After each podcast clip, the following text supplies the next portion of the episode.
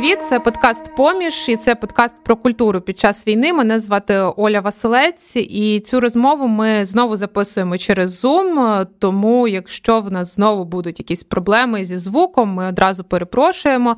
І сьогодні гість нашої розмови Юліан Чаплинський, архітектор та урбаніст. Вітаю вас! Доброго дня! Після початку повномасштабної війни. Як змінився ваш порядок денний в плані ваших проєктів, е, вашої роботи?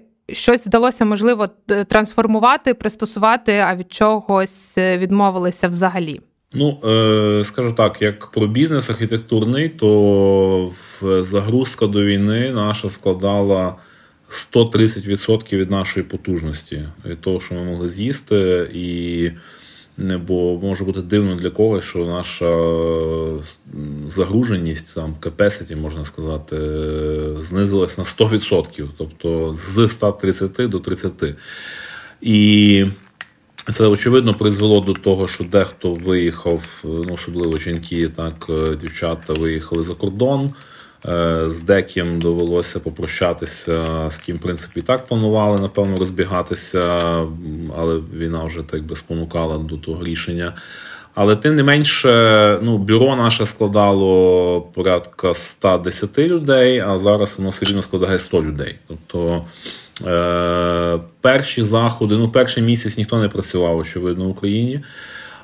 Всі займалися своїми сім'ями, побутом і так далі. А пізніше ми перейшли 2 чи 3 місяці. Ми працювали 4 години робочий тиждень, і це було певною мірою хороше рішення, але воно не може бути постійним. Воно має бути, воно має бути е, виключно тимчасове, тому що. Е, якщо б ми, як Бельгія, яка буквально два тижні тому ввела закон, що вони переходять на 4-денний робочий тиждень, коли вся країна переходить на 4-денний робочий тиждень, це дуже позитивно. Тому що люди мають більше часу для сім'ї, більше для себе, для здоров'я, для хобі, і три вихідних підряд вони, очевидно, є дуже корисні. Це може собі дозволити країна розвинута і багата. Коли ми ж ем, маємо ну, скажімо, локально 4-денний робочий тиждень, а інші мають 5-денний робочий тиждень, це не не синхронізація тих проєктів, тому не, не синхронізація життя і процесів. Тому ми, очевидно, перейшли, вернулись назад, і, в принципі, якось як не дивно, життя потрошки відновлюється. Тобто бізнесмени все рівно зрозуміли. Е, що треба щось робити, і просто наша робота з такої виконавської, тобто з підготовки креслень для будівництва, більше змістився акцент на роботу аналітичну. Тобто, ми зараз і ми, і бізнесмени, більше думаємо, більше розглядаємо варіанти. Більше переосмислюємо проекти, більше рахуємо, перераховуємо собівартість, кошториси і так далі. І е, більше думаємо про нові взагалі горизонти, нові підходи. Десь отак. Щодо вашого блогу на Ютубі, там мені здається е, дуже швидко і оперативно ви відреагували на повномасштабне вторгнення. Ви змінили там дуже швидко теми, і мені здається, вже в березні е, ваші відео були. Вони стосувалися вже повномасштабної війни або її наслідків, причин і так далі. Угу. Проблема з блогом в тому, що я е, блог не розглядав як бізнес. Е, і тому воно насправді не так швидко їде, як би могло. Е, тому що я, в принципі, в цьому році ще до війни я планував, що ну, як мінімум мав би досягнути відмітки 100 тисяч підписників, і це було абсолютно реально. У мене був план, е, був план поїздок, і я абсолютно свідомо розумів, як це зробити. З початком війни очевидно, що війна з'їла весь ефір. Я думаю, що ви теж це напевно відчуваєте. Тобто. Е, якщо ви пишете в назві Путін е, або щось там про Путіна, або щось ще, то, то там там мільйони переглядів. І бачите, як кон'юнктура Ютубу українського помінялася. Той, хто був ніхто, став всім, понабирали мільйон підписників. Я думаю, що вони так само здуються після війни, бо говорити постійно одно і те саме про війну ну мені особисто не цікаво. Я не є військовим експертом, я не є е, в темі волонтерства, е, скажімо, як там притула чи інші. І відповідно я розумію, що звичайно людям не до можливо не до містобудування, не до урбаністики зараз і так далі. І я так скажемо, просто підкидаю дрова, щоб він був. Але очевидно, що боляче дивитись, коли ти звик до від 3 до 6 тисяч підписників в місяць до 200, наприклад. Тобто це дуже так скажемо для, для мене було неприємно. Але е, я кажу, через те, що я в першу чергу не блогер, а все-таки архітектор і урбан-пленер, то я на то дивлюся так. Ну справа то життєйська, як кажуть, переживемо і будемо рухатись вперед. А у вас зараз з'являються нові замовлення архітектурні? Чи ви працюєте лише з тими, що у вас вже були? Е, з'являються, власне кажучи, більше того, я е, взагалі переходжу е, з урбаніста і архітектора в. В дві нові іпостасі. В іпостась девелопера і в іпостась пошукувача благодійних фондів. Тобто найближчим часом буде юридично зареєстрована компанія, не компанія, а фонд, який буде займатися. Зараз розповім окремим блоком, чим воно буде займатися. І е, також девелопментом ми зайнялися вже, але він більше стосується інтелектуальної складової. Тобто не так, як лізти там за метрами квадратними, як звикло будівельники це роблять, а це питання розрулювання найскладніших вузлів. Тобто, якщо є проблемний актив, е, проблемна ділянка, якась нецікавий об'єкт нерухомості, який не виглядає на перший погляд привабливим для пересічного девелопера, то я, маючи досвід від керівника проектного бюро до заступника міністра, то я очевидно знаю, як його капіталізувати і підготувати його до того, щоб він міг бути переданий якомусь звиклому девелоперу, який вже там побудує те, що потрібно. А залучення коштів це для відбудови України, так чи це щось інше? Так, буде? на цьому я би загострив увагу, тому що але але ми ми до цього питання ще повернемося. У е, мене теж е, є величезний список питань щодо відбудови України. Е, ще до блогу я хотіла повернутися. На каналі перше відео завантажене 4 роки тому. Якщо там нічого не видалялося, то блогу 4 роки. Що вас взагалі змусило почати робити блог і робити оці от знання про архітектуру, про урбаністику доступними, е, такими публічними і зрозумілими? Це це, це питання не, не, не нове. Вони мене часто про це питалися. Е, Я працював в той час на посаді головного архітектора міста і потерпав дуже сильно від інформаційних атак. Е, тобто мене дуже змучило те, що коли я даю розлогий коментар, з нього вирізають одне-два речення, подають його в такому неоднозначному світлі. Е, тому що очевидно, що ми живемо в демократичній країні, і ЗМІ в нас вільні, і повіль... по, по, кожен має право по своєму інтерпретувати інформацію. От, І я трошечки змучився від того, що е, так би, ці слова ретранслюються не зовсім коректно. І дуже від цього, ну скажімо так, нервував. І мій колега, журналіст львівський, відомий, е, зараз він активно працює, веде ефіри і стріми на 24 каналі Андрій Дрозда. Е, порадив мені відкрити YouTube канал для того, щоб е, перша ціль була пояснювати як очільник управління архітектури свої рішення або рішення колегіальні, або злі, що відбувається в царині міського планування в місті для того, щоб дати можливість людям, хто цікавиться і хоче отримати достеменну мою думку, отримати з першого джерела. Е, це не було про те, що я хочу сподобатися людям. Це було не про те, що всі зі мною повинні погодитися, але, по крайній мірі, мають шанс отримати вичерпну відповідь на свої запитання. І виявилося, що це мало великий попит. Тобто, перші два блоги, наскільки я пам'ятаю, були про два скандальні проекти у Львові: про проект вулиці Бандери. Е, реконструкцію і про паркінг, е, детальний план території, з який передбачав будівництво підземного паркінгу перед університетом Львівським. Угу, так. Е, Бандера нарешті реалізувалася. Ну там на 98%, і в принципі я плюс-мінус задоволений тим, як вона реалізувалася. Вона стала точно кращою, ніж вона була, і а, тема паркінгу не взлетіла, і було обурення, але тим не менше. Е, мені не соромно за цей блог, тобто він е, абсолютно актуальний. І, скажімо, коли суспільство зрозуміє, що є нові технології будівництва, і Що якщо біля середньовічного костелу найстарішого у Відні на площі е, Штефансплац теж є підземний паркінг, то чому він не може бути перед університетом?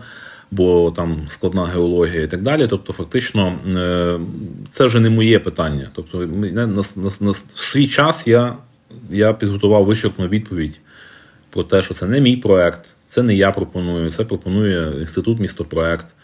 Е, це є місцева документація, це ще не є рішення про те, що завтра його будуть будувати. Воно потребує додаткових погоджень в Міністерстві екології. Тобто, ну тобто, я показав вичерпну відповідь, щоб люди не зловживали слухами, якимись пересудами, плітками і так далі. І так далі. І вони набрали там доволі багато е, переглядів, і я зрозумів, що треба це продовжувати і трошки народ розважати. В одному з блогів про Дніпро. Коли ви гуляли вулицею Яворницького разом з головним архітектором Дніпра, мені здалося, що це е, було таке дещо однобоке висвітлення ем, реконструкції цієї вулиці, тому що дніпряни вони часто нарікають, критикують владу через подібні такі е, ну, ремонти, коли там вирубують дерева, коли використовують велику кількість бетону і так далі. Е, що ви можете сказати, ну так би ніби в свій захист е, про те, що якби була показана ніби тільки одна сторона цієї реконструкції? Е, ну, по-перше, мені нема чого захищатися, бо я є е, це є індивідуальний особистий блог. Він не є е, претензії як ЗМІ новинне, як є претензії на абсолютну об'єктивність. Це перший момент. Другий момент я завжди готовий зняти ще раз і зняти іншу думку, в тому числі. Я часто отримую в коментарях якісь такі, ну скажімо, напівобрази чи якісь негативні наслідки. Наприклад, коли я був у Луцьку то мене звинуватили в заангажованості, бо мене там е, місцевий девелопер, який не представився, що він девелопер, а сказав, що він е, бізнесмен. І люб'язно мене там е, повів по вулицях, щось там показував, розказував.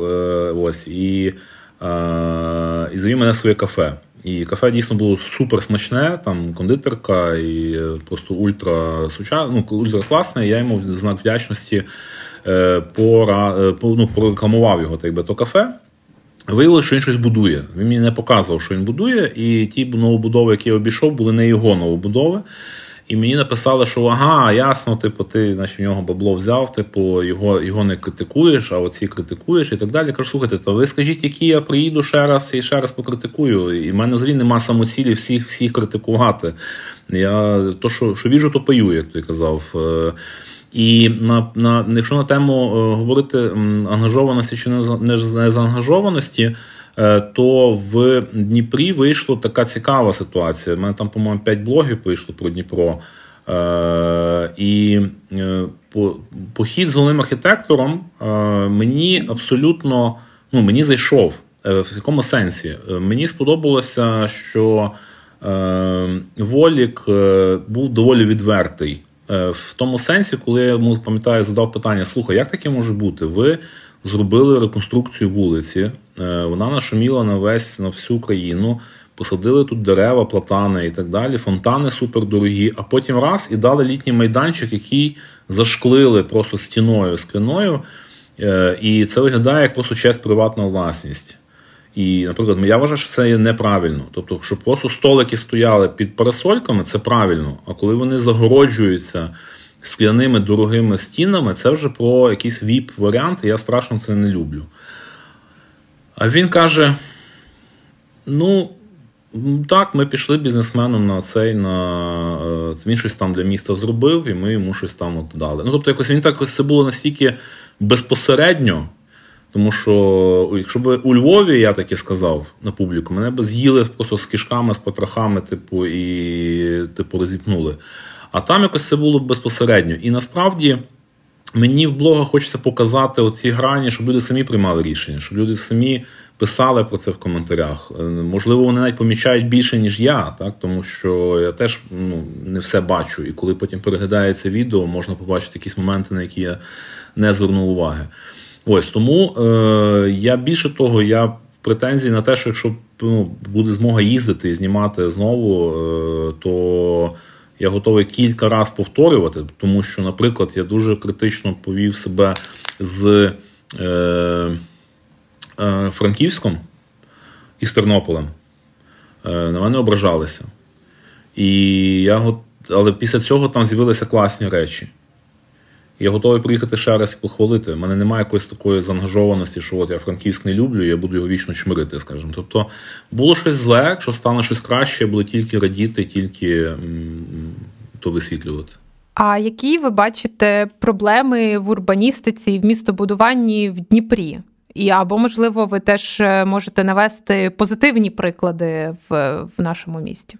Ну, по-перше, Дніпро е, неймовірно харизматичне місто. Мені в Харкові, коли я знімав зараз Харків, е, і мені Макс Розенфельд каже: А ми, харків'яни, на тебе ображаємося, що ти скрізь кажеш, що ти любиш Дніпро, а не Харків.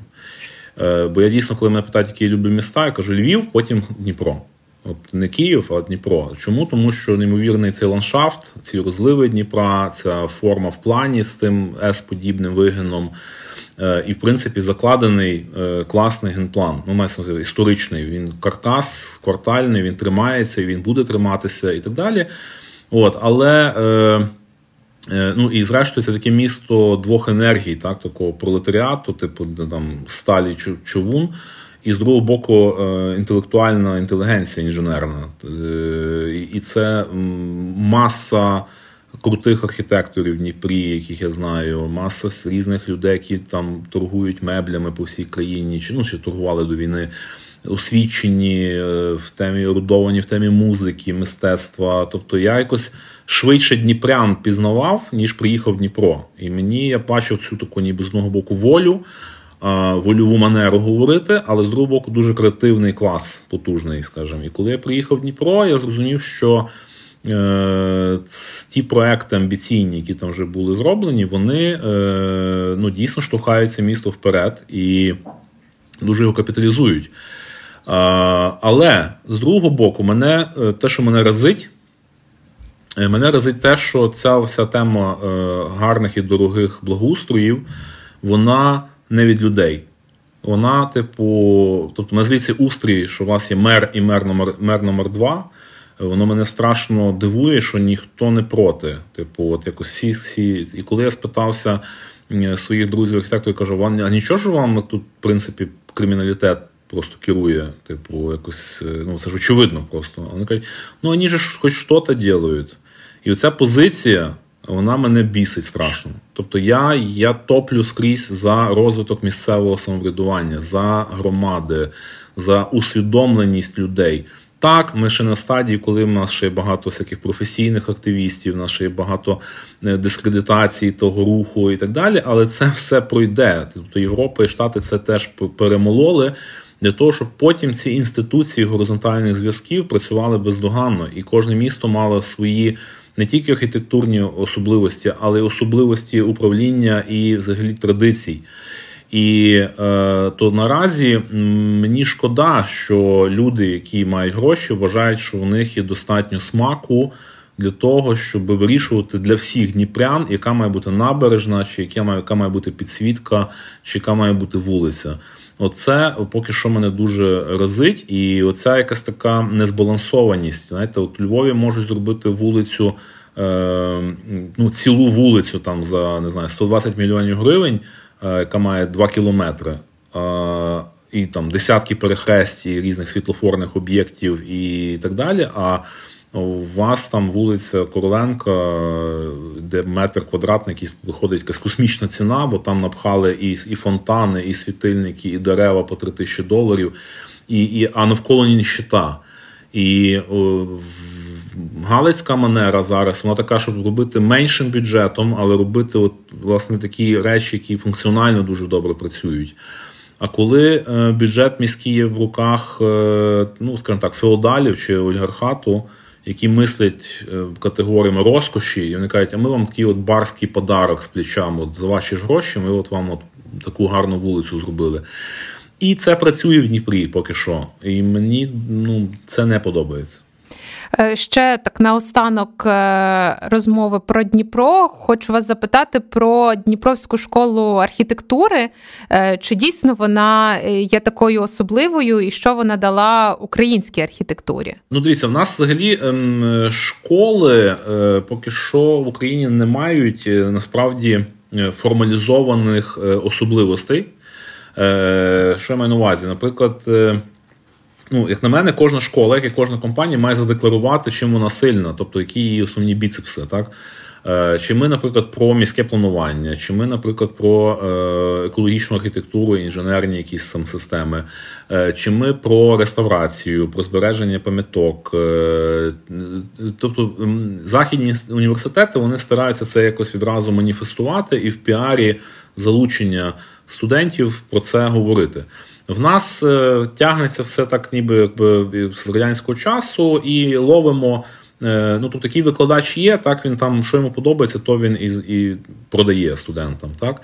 Але я е, схильний судити, ми 30 років прожили в незалежній країні, і ми можемо підбити підсумки якісь. Тобто, що роблять архітектори в Дніпрі, в Харкові, в Києві, в Одесі, у Львові, в Франківську і так далі. І от по цих реалізованих об'єктах ми можемо якусь робити Е, систематизацію тих знань. І що я можу сказати про Харків, про Дніпровську архітектуру? По-перше, е, в Дніпрі багато крутої, класної сучасної архітектури. Тобто, перший такий нашумівший на всю країну був Дольник, який був свідомий постмодерніст, але з дуже таким е, фаховим підходом до естетики вузла. Його фасади є дуже дорогі, але вони всі в деталях бездоганні. Тобто, як примикає камінь до каменю, як там е, зроблений заїзд, роз'їзд, як вмонтований світильник і так далі. Це свідчить про те, що це дуже деталізована архітектурна робота. Також Олексій Образцов, прекрасний архітектор у Дніпрі, там е, Валера Кузнєцов, дизайнер, е, Олег Азовський, Пахомова виграють конкурси в менших масштабах, Саша Беценко. Е, я боюся когось не згадати, просто щоб мене не образилось, але в них дуже багато, як не дивно, вони якось перехопили, мені здається, перші в Україні таку мінімалістичність від Заходу, попри те, що це ніби не південь, ви не Крим. Але багато цих степних ем, ландшафтів і розливів води, і оця мінімалістичність з білими мінімалістичними будинками настільки якось класно е, зайшла, що а, Каширина Філімонов, е, та, теж е, архітектори. Тобто якось оці західні вузли. Вони настільки тих об'єктів понабудовували, що Європ... що Дніпровська архітектура на один час була найєвропейськіша в Україні.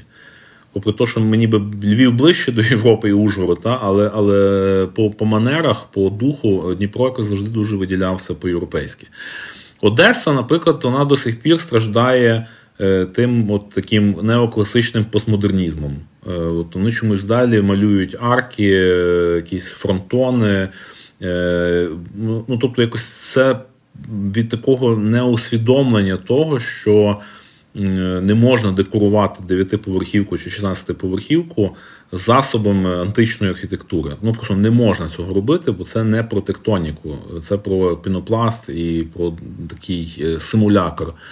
Ось і е, тому я би навіть сказав так, що е, в школу зараз в Дніпрі формують, напевно, швидше архітектурні бюро. Не так університет, як як вже спільнота архітектурних бюро, які е, мають свій досвід і їх передають просто своїм от, працівникам, учням, і вони далі множать це все. Чи є в архітектурі якийсь такий традиційний український стиль, але його, скажімо, так само, як мову, як літературу, його нищили. Чи є такі приклади в архітектурі? Архітектура е, як висвітлення національних рис, е, цей рух був в епоху романтизму початий, і абсолютно по всіх європейських країнах це прокотилося і в Польщі, і в Австрії, і в Україні в, в під час стилістики сецесії, так або Югенштіль, або е, модерн в російськомовній ем, історії архітектури. І, власне, є поняття український архітектурний модерн, який е, ну, не варто зараз е, про нього так ну, ним оперувати, тому що час декору, декорування об'єктів українською орнаментикою він закінчився насправді в сталінський період, тому що ці сталінські будинки. чи там сталінський класицизм, чи ампір його називають. Насправді там є кілька підстилів. Е, і різно, там навіть скажімо так, є такі основні три. Перший це такий класика-класика, яка тяжіє до доричності, до якогось гриму, оспівування імперії і так далі. Другий це власне національні риси. В Києві є такі сталінки, які мають якусь е, відчуття орнаментики української. І є таке, е, це було робили переважно єврейського походження архітектури радянські. Він такий тяготіє до якоїсь архітектури Вавилону і межиріччя. Е, таке месопотамський якийсь напрямок в сталінській архітектурі. На сьогоднішній день ем, я не бачу сенсу в розвитку архітектури Е, декорованою, скажімо. Тобто, якщо ми там рушники розстелимо на стінах чи повісимо портрет Тараса Григоровича, це від того українськішою та архітектура не стане. Але більше думати про е, наші риси. От Дивіться, зараз під час війни. Всі абсолютно говорять, що українці це демократи, українці це ліберали в своїй так би, масі, українці сімейні, українці за чесноти і за громадянське е, суспільство. А що таке е, громадянське суспільство в архітектурі? Це є площі, це є площі, це є е, місцеві органи самоврядування, так звані ратуші. Це громадські мусять бути об'єкти типу бібліотек, відкритих медіатек, центрів розвитку, юнацтва, там, дитинства, так далі. І так далі. І якось взагалі оцього Е, доступності, так, інклюзивності і так далі. І е, от просторові якості е, тепер треба оцю всю філософію, яку ми усвідомили архітекторам, її побачити, інтерпретувати просторово. А як вони це задекорують, це вже покаже час. Тобто вони будуть працювати тим самим бетоном, склом і сталлю. Але як вони це подадуть і як воно впишеться в локальний контекст історичний і ландшафтний, е, це і буде українська архітектура. Як на вашу думку, нам слід комунікувати радянську архітектуру, якої в українських містах, і, зокрема в Дніпрі, е, досить багато, на якій, скажімо, ще досі можуть бути зображені там серп і молот? Моя думка така, що радянську архітектуру треба чітко розуміти, розмежувати по часових шарах і розуміти кожний об'єкт розглядати, чи об'єкт чи комплекс об'єктів розглядати комплексно і індивідуально. Е, тобто є об'єкти, які є цінні е, в своїй силуетності і цілісні, і їх треба зберегти, якісь їхні конкретні риси. А є об'єкти, які е, не мають ніякої цінності. І вони можуть бути а, знесені, б, реконструйовані, переобладнані, пристосовані і так далі. Переважній більшості радянський модернізм не є, ну скажімо так, я не бачу якихось таких супер. Е, крутих світового масштабу об'єктів, е, ну скажімо так, 95%, так, які би могли конкурувати з архітектурою Оскара Німеєра чи там ну, Бразилії, так, то, то, того самого модерністичного стилю, чи бруталістичні об'єкти радянські, які би могли конкурувати з американським бруталізмом. Е, я за те, щоб модернізм міг бути е, обновлений, утеплений правильно, з застосуванням нових матеріалів, але якщо він має якусь свою силуетну родзинку, яка дійсно свідчить про ту, той задум архітектора, то її треба зберегти. Ну тобто, якщо ми бачимо якийсь комплекс, не знаю, корпус університету, який мав бути схожий на об'єкт Міса Вандероя, то треба цю рису підкреслити і зберегти, а не дати їм там позавішувати кондиціонерами на фасаді і позабивати фанерою якісь там отвори, і щоб воно виглядало як якийсь азіатський, якась фавелла латиноамериканська. Ось е, тому я вважаю, що е, е, міста мали би зробити вже список об'єктів, які є кандидатами, як мінімум, в пам'ятки архітектури або їхні елементи, наприклад, мозаїки чи скульптурні групи, і зробити такий е, шорт-лист, е, його опублікувати і поставити собі за мету їхнє збереження. Чи перенесення в музей, чи чи на місці реставрації, чи, наприклад, сказати, ні, це не цінна штука, і ми готові її знести. І... Тобто я за те, щоб це було просто відкритий процес. інтелектуальна нормальна mm-hmm. дискусія, а не просто перед фактом знесли кінотеатр, а там була мозаїка, і починають активісти кричати, що знесли нашу пам'ять і е, там вбивають наше місто. Пропоную перейти власне до розмови про відбудову України. Зараз, якщо загуглити там відбудова України, проект, то випадає дуже багато різноманітних програм, платформ. Вони є е, із залученням держави, приватних компаній і так далі. І так далі. Е, Чи є консолідація якась між цими всіма проектами, чи вони можуть виникати самі по собі, і цей процес складно контролювати? Е, цей процес не то, що складно, його неможливо контролювати, і е, насправді зараз мені здається, трошки вже зменшилась кількість е, е, ініціатив. Тому що спочатку всі кинулися щось робити, бо всі, очевидно, мають совість і якісь принципи, ідеали і хочуть допомогти. Ми бачимо, що зараз фактично е, все-таки більше цей маятник хитнувся в бік е, думання про допомогу Збройним силам України, і ми мусимо зрозуміти і визнати, що наші ресурси не вічні, і ми теж вичерпуємо. І дуже багато людей, які були дуже ентузіастично налаштовані на якісь думальні процеси архітектурні, вони зараз спасають свій бізнес, свої сім'ї і так далі. Але Е, тим не менше відбувається е, два основних бурхливих процеси. Ну, я би сказав так, три. Перше, це є е, зміни в законодавстві, які нам пхають. Я думаю, поки от ми з вами розмовляємо, ми пишемося, вже виноситься в Верховну Раду в друге читання реформа містобудування, яка не про містобудування, а про будівництво.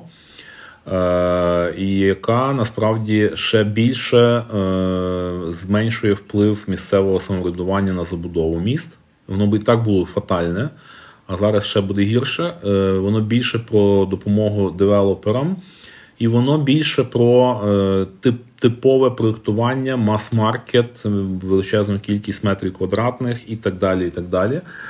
І це буде мати страшні наслідки. Я вже змушуюся про це говорити. Е, про це говорить кричить спілка архітекторів, про це кричить рух чесно. Про це кричить е, е, спілка організацій громадських разом проти корупції. Е, про законопроект цей розкритикувала юридичний відділ Верховної Ради. Цей законопроект розкритикували навіть НАЗК. Але тим не менше лоббі настільки потужне, що все рівно депутати за це проголосують. Я в цьому не маю жодного сумніву. Е, воно е, другий момент е, влада також хоч дуже хоче зробити єдине єдине джерело, куди мають стікатися всі європейські донати, всі програми, щоб вони потім це розподіляли і відповідно монополізували всі політичні бенефіти від великої відбудови. Натомість Європа. І, зокрема, Німеччина, яка приймала саміт в Берліні по відбудові останній 25-го жовтня, по-моєму, це було. Е, сказали, що давайте підтримувати місцеві ініціативи. Давайте ми будемо кредитувати міста, місцеві якісь організації громадські, тобто е, розподіляти кошти, щоб вони більш ефективно використовувалися. І оце було основний, основні, основна дискусія глобальна. Від неї залежить насправді все. Від неї залежить е, швидкість відбудови, від неї залежить якість відбудови ентузіазм, е, стимулювання економіки, всі ці речі зав'язані на одному пункті: чи гроші з Європи і Штатів зайдуть через Кабінет міністрів, всі, чи вони зайдуть і в Кабінет міністрів, і в органи місцевого самоврядування. Крім того, крім цієї реформи містобудування, вже є підписаний закон е, президентом, який нам продавали як закон про обов'язкові бомбосховища. Я думаю, що ви чули це десь в ЗМІ. uh Все тепер кожну будову зобов'яжуть робити укриття і так далі. І нам це продали. Що за нас так влада дбає? Насправді це є е, це є обман, і насправді я вважаю, що політично такі речі в розвинутих країнах не даруються. Тобто, якщо політик е, пише про одне, а декларує про інше, це є прямий обман свого населення. Тому що слово укриття або бомбосховище, або е, там ще якось е, шелтер е, зустрічається в цьому законі щось два чи три рази. А слово повторне використання зустрічається 12 разів. Це закон про типове проєктування.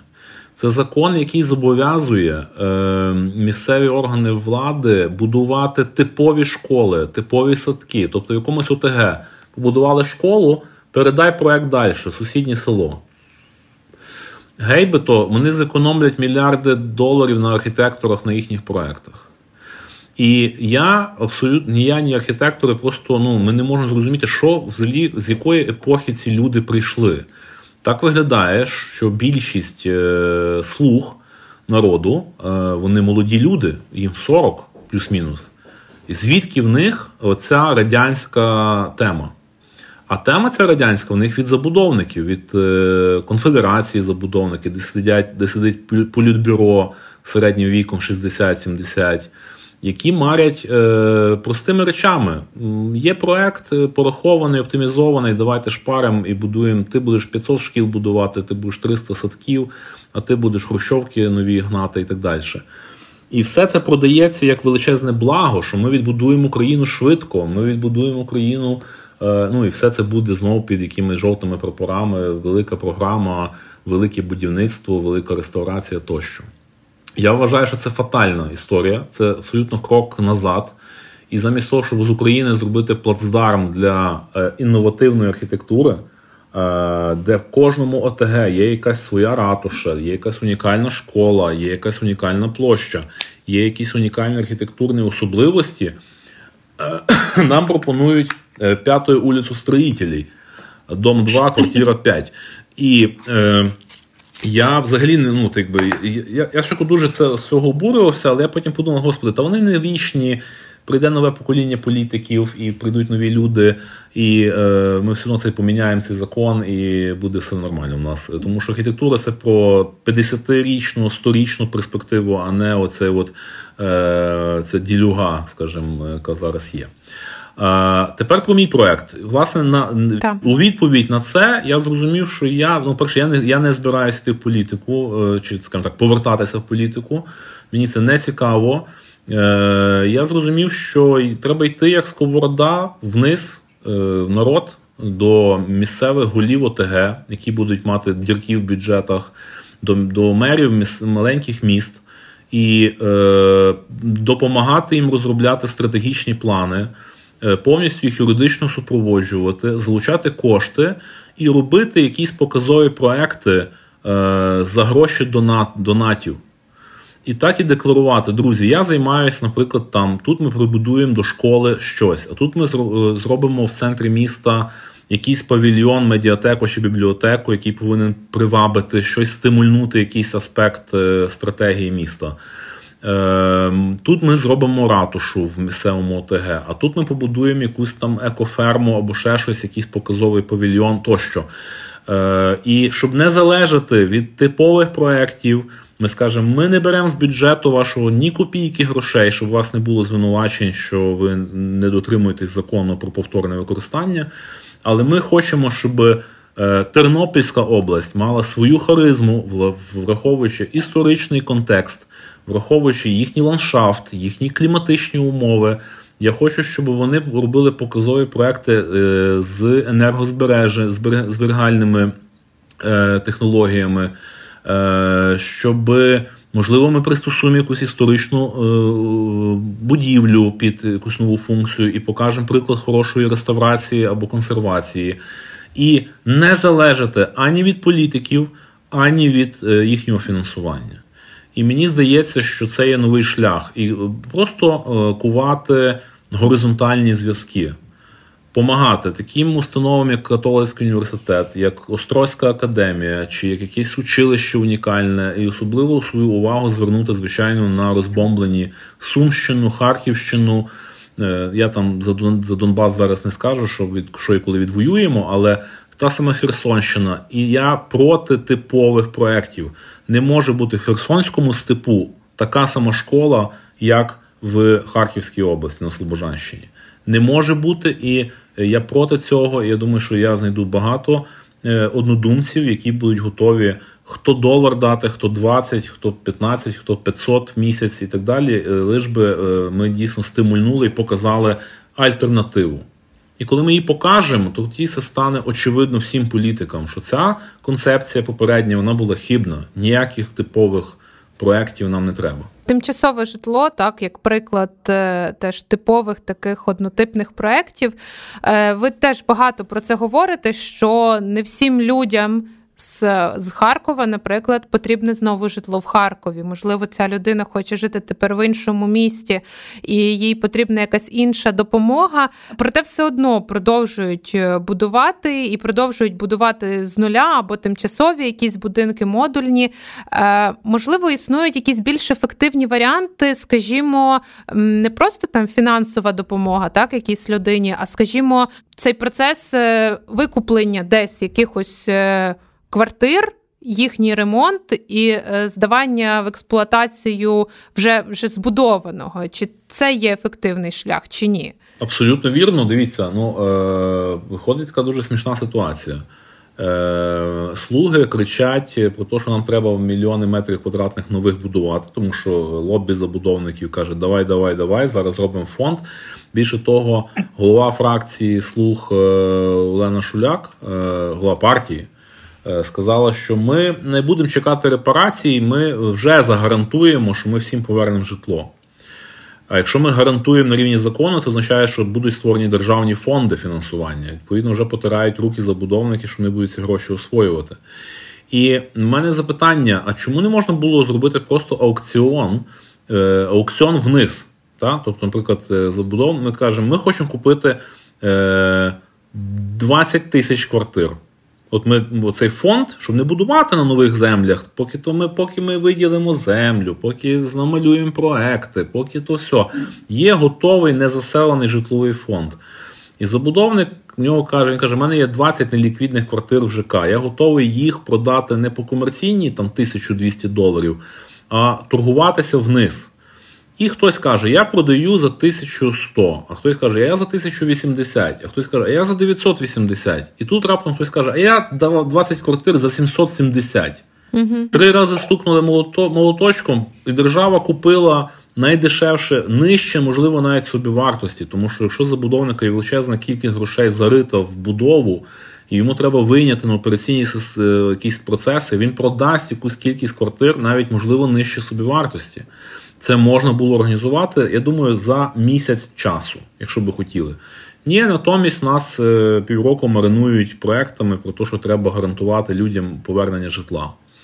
Ось е, тому е, я ну, я я вже так би знаєте, змучився там критикувати владу. Я бачу, що вже там СБУ перевіряє спілку архітекторів, шманають квартири їхні голови спілки і офіси. І я вже розумію, що типу, вже і мені вісточки передають і так далі. Тобто, якось дуже дивно. Ми боремося за демократичну Україну, не авторитарну.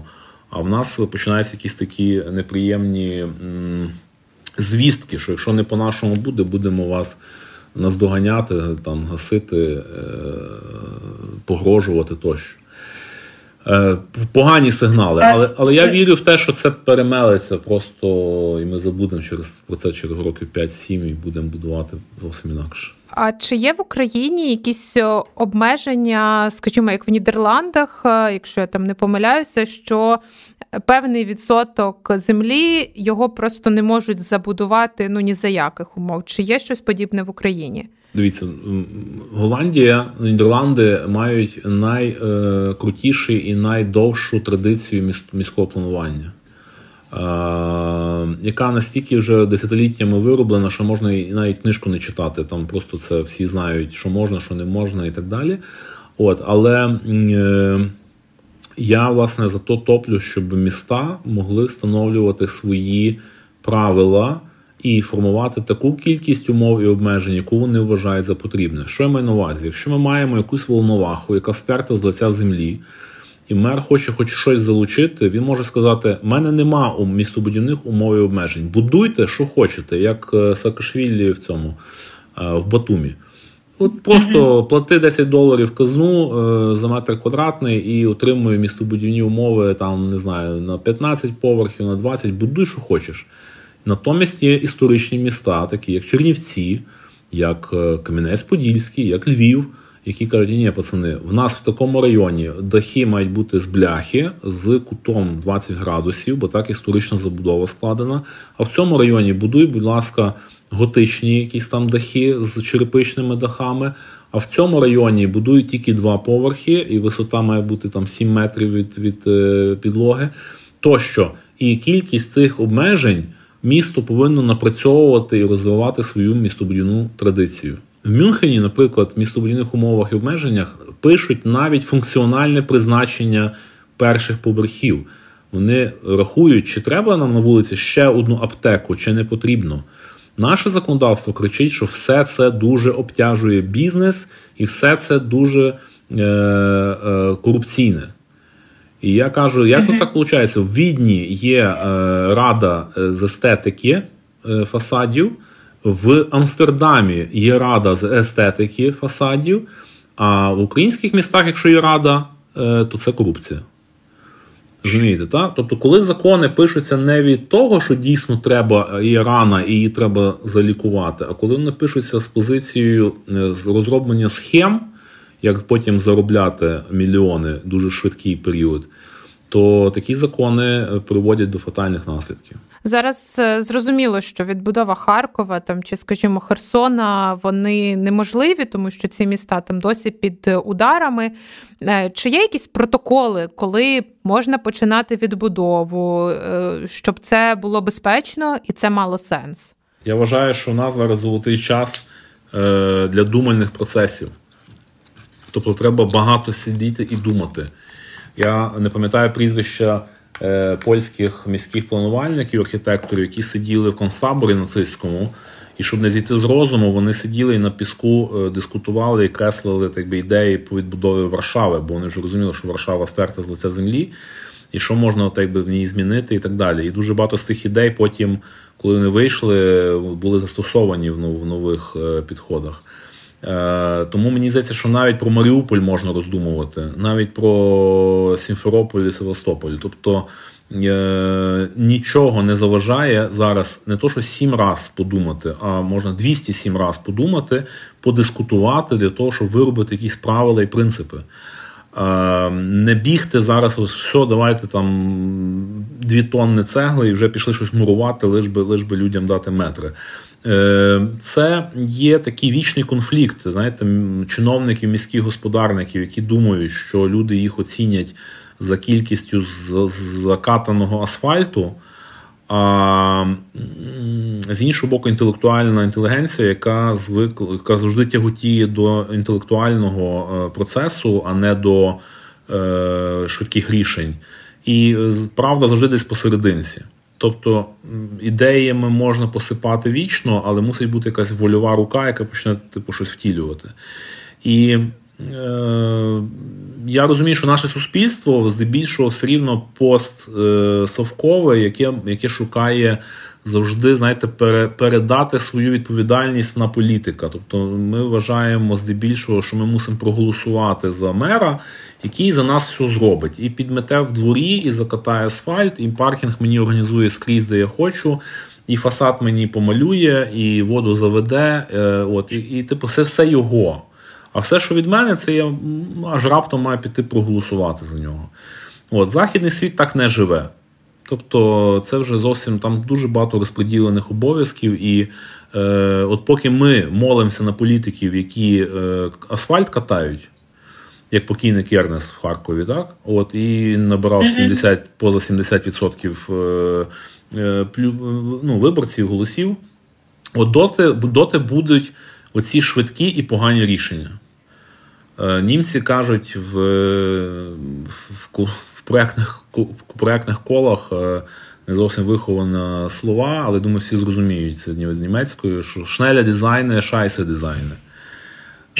Тобто вони це зрозуміли, що думальний процес краще 7 годин потратити на е, думання, на обговорення і одну годину на креслення, ніж відразу йти щось будувати, тому що в кінцевому результаті все буде дорожче, гірше.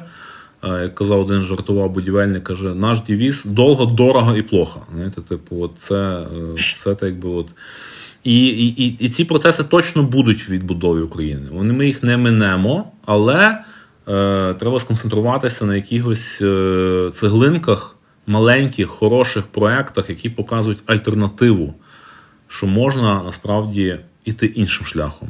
І цей шлях от він візуалізовується в такому, такому, такому об'єкті. І, в принципі, в нас, ну, зокрема, у Львові були такі приклади. Та сама вулиця Бандери, де два роки обговорювався проект. Це безпрецедентна uh-huh. тема. Е, вулиця Площа Двірцева, яка дуже довго обговорювалася, було багато воркшопів з різними залученими сторонами, і транспортники, і залізничники, і е, архітектори, і ландшафтники, і так далі. і так далі. Тобто були класні е, круглі столи, і багато про це говорили. Новий кампус католицького університету це теж партисипативний проект, тому що в них є рада наглядова, рада донаторів. Е, вони кожний об'єкт новий роблять на базі конкурсу. Вони дуже добре готують завдання, і вони нікуди не поспішають, і кожний їх новий об'єкт є все краще і кращий за попередній. І він все більше більше відшліфований технологічно, і він більше привабливий. І чого вони досягнули? Вони досягнули, що більшість студентів, які найкраще по ЗНО, подалися до них, тому що вони розуміють, що не хочуть вчитися в такому кампусі. Їм та архітектура подобається. Ми з вами багато говорили про міста, але я не можу не запитати про села, які так само зруйновані е, російськими ракетами. Як е, відбудовувати села? Хто на це впливає, хто це контролює? Е, очевидно, з архітектурної точки зору також. Дивіться, села наші потребують взагалі переосмислення академічного, я би сказав, переосмислення їхнього просторового планування, тому що Е, я думаю, що ви зі мною погодитеся, що більшість наших сіл це є переважно одна одна е, транзитна дорога, по якій, е, якщо там зроблений асфальт, літають машини, людей збивають. А якщо дорога не зроблена, ну тоді там повільно машинки рухаються. І е, ну не знаю, як на сході, але в заході України переважно, крім тої дороги, є ще церква. Е, обгороджена школа? парканом. Е, ну, Школа е, вона не має переважно такого якогось public space у, який використовується людьми. І є стадіон. І стадіон відіграє ну, просто галявина з травою, де є ворота і і лавки. І стадіони в селах такі фактично ледве не не, найголовніший public space, який взагалі асоціюється в людей з там, з дитинством, з юністю і так далі. В селах не вистачає мені оцього самоврядування, щоб Е, місцева адміністрація, сільська рада була не в хаті якійсь типовій. З коротким тротуаром, де паркуються три машини в болоті, що це була е, радхаус, як в Німеччині, як в Альпах е, австрійських, як в Швейцарії, що кожне село має радхаус, тобто ратушу, яка має свою площу, де може прийти спільнота, де може бути проведене якесь дійство, де може бути е, вертепне різдво, де може бути якесь віче, де може бути якісь е, не знаю, танці тощо. Е, щоб туди можна було прийти до біля фонтанчику, посидіти на майданчику, щоб спілкувалися старше покоління з, з дітьми, з внуками там тощо. Такої форми в переважній більшості наших сіл взагалі немає. І мені здається, що села е, треба переосмислювати, і якщо вони є стерті, е, то це хороший шанс і нагода це пере, переглянути. І останнє питання нашої розмови про те, яким ви бачите майбутнє українських міст, е, сіл, взагалі всіх населених пунктів після перемоги, і як швидко ми зможемо побачити якісні зрушення в питанні архітектури, урбаністики? Ну, дивіться, я е, переконаний, що все рівно буде краще, е, ніж було. В будь-якому випадку ми живемо вже в відкритому світі. Е, немає значення, чи нас візьмуть Євросоюз, чи ні. Е, ми, Наші архітектори все рівно вчаться на Заході, читають пресу, дивляться, що відбувається в світі, переймають цей досвід. Ем, вони все рівно своє візьмуть. Я завжди кажу, що молодь завжди своє забере. Як би ми не намагалися щось там обмежити, все рівно молодь прийде і забере своє. Ем, якщо нас візьмуть в Європейську унію, е, то очевидно, що в нас буде дуже багато змін. Вимог ми ми мусимо підписати масу законів, проголосувати про енергозбереження, про е, екологічні різні аспекти, е, про правильне поводження сміттям з побутовими і будівельними відходами. Е, і найголовніше з розвитком місцевого самоврядування і демократії. Всі ці чинники повпливають на архітектуру 150%. І ем, як воно достеменно буде виглядати в деталях, я зараз не опишу, бо я сам буду спостерігати за цим. От, Але м- я переконаний, що це дасть і нові форми, і нові, і нову архітектуру, і так далі. По перші роки буде тяжко, буде багато різного, дуже дешевого, дуже негарного такого.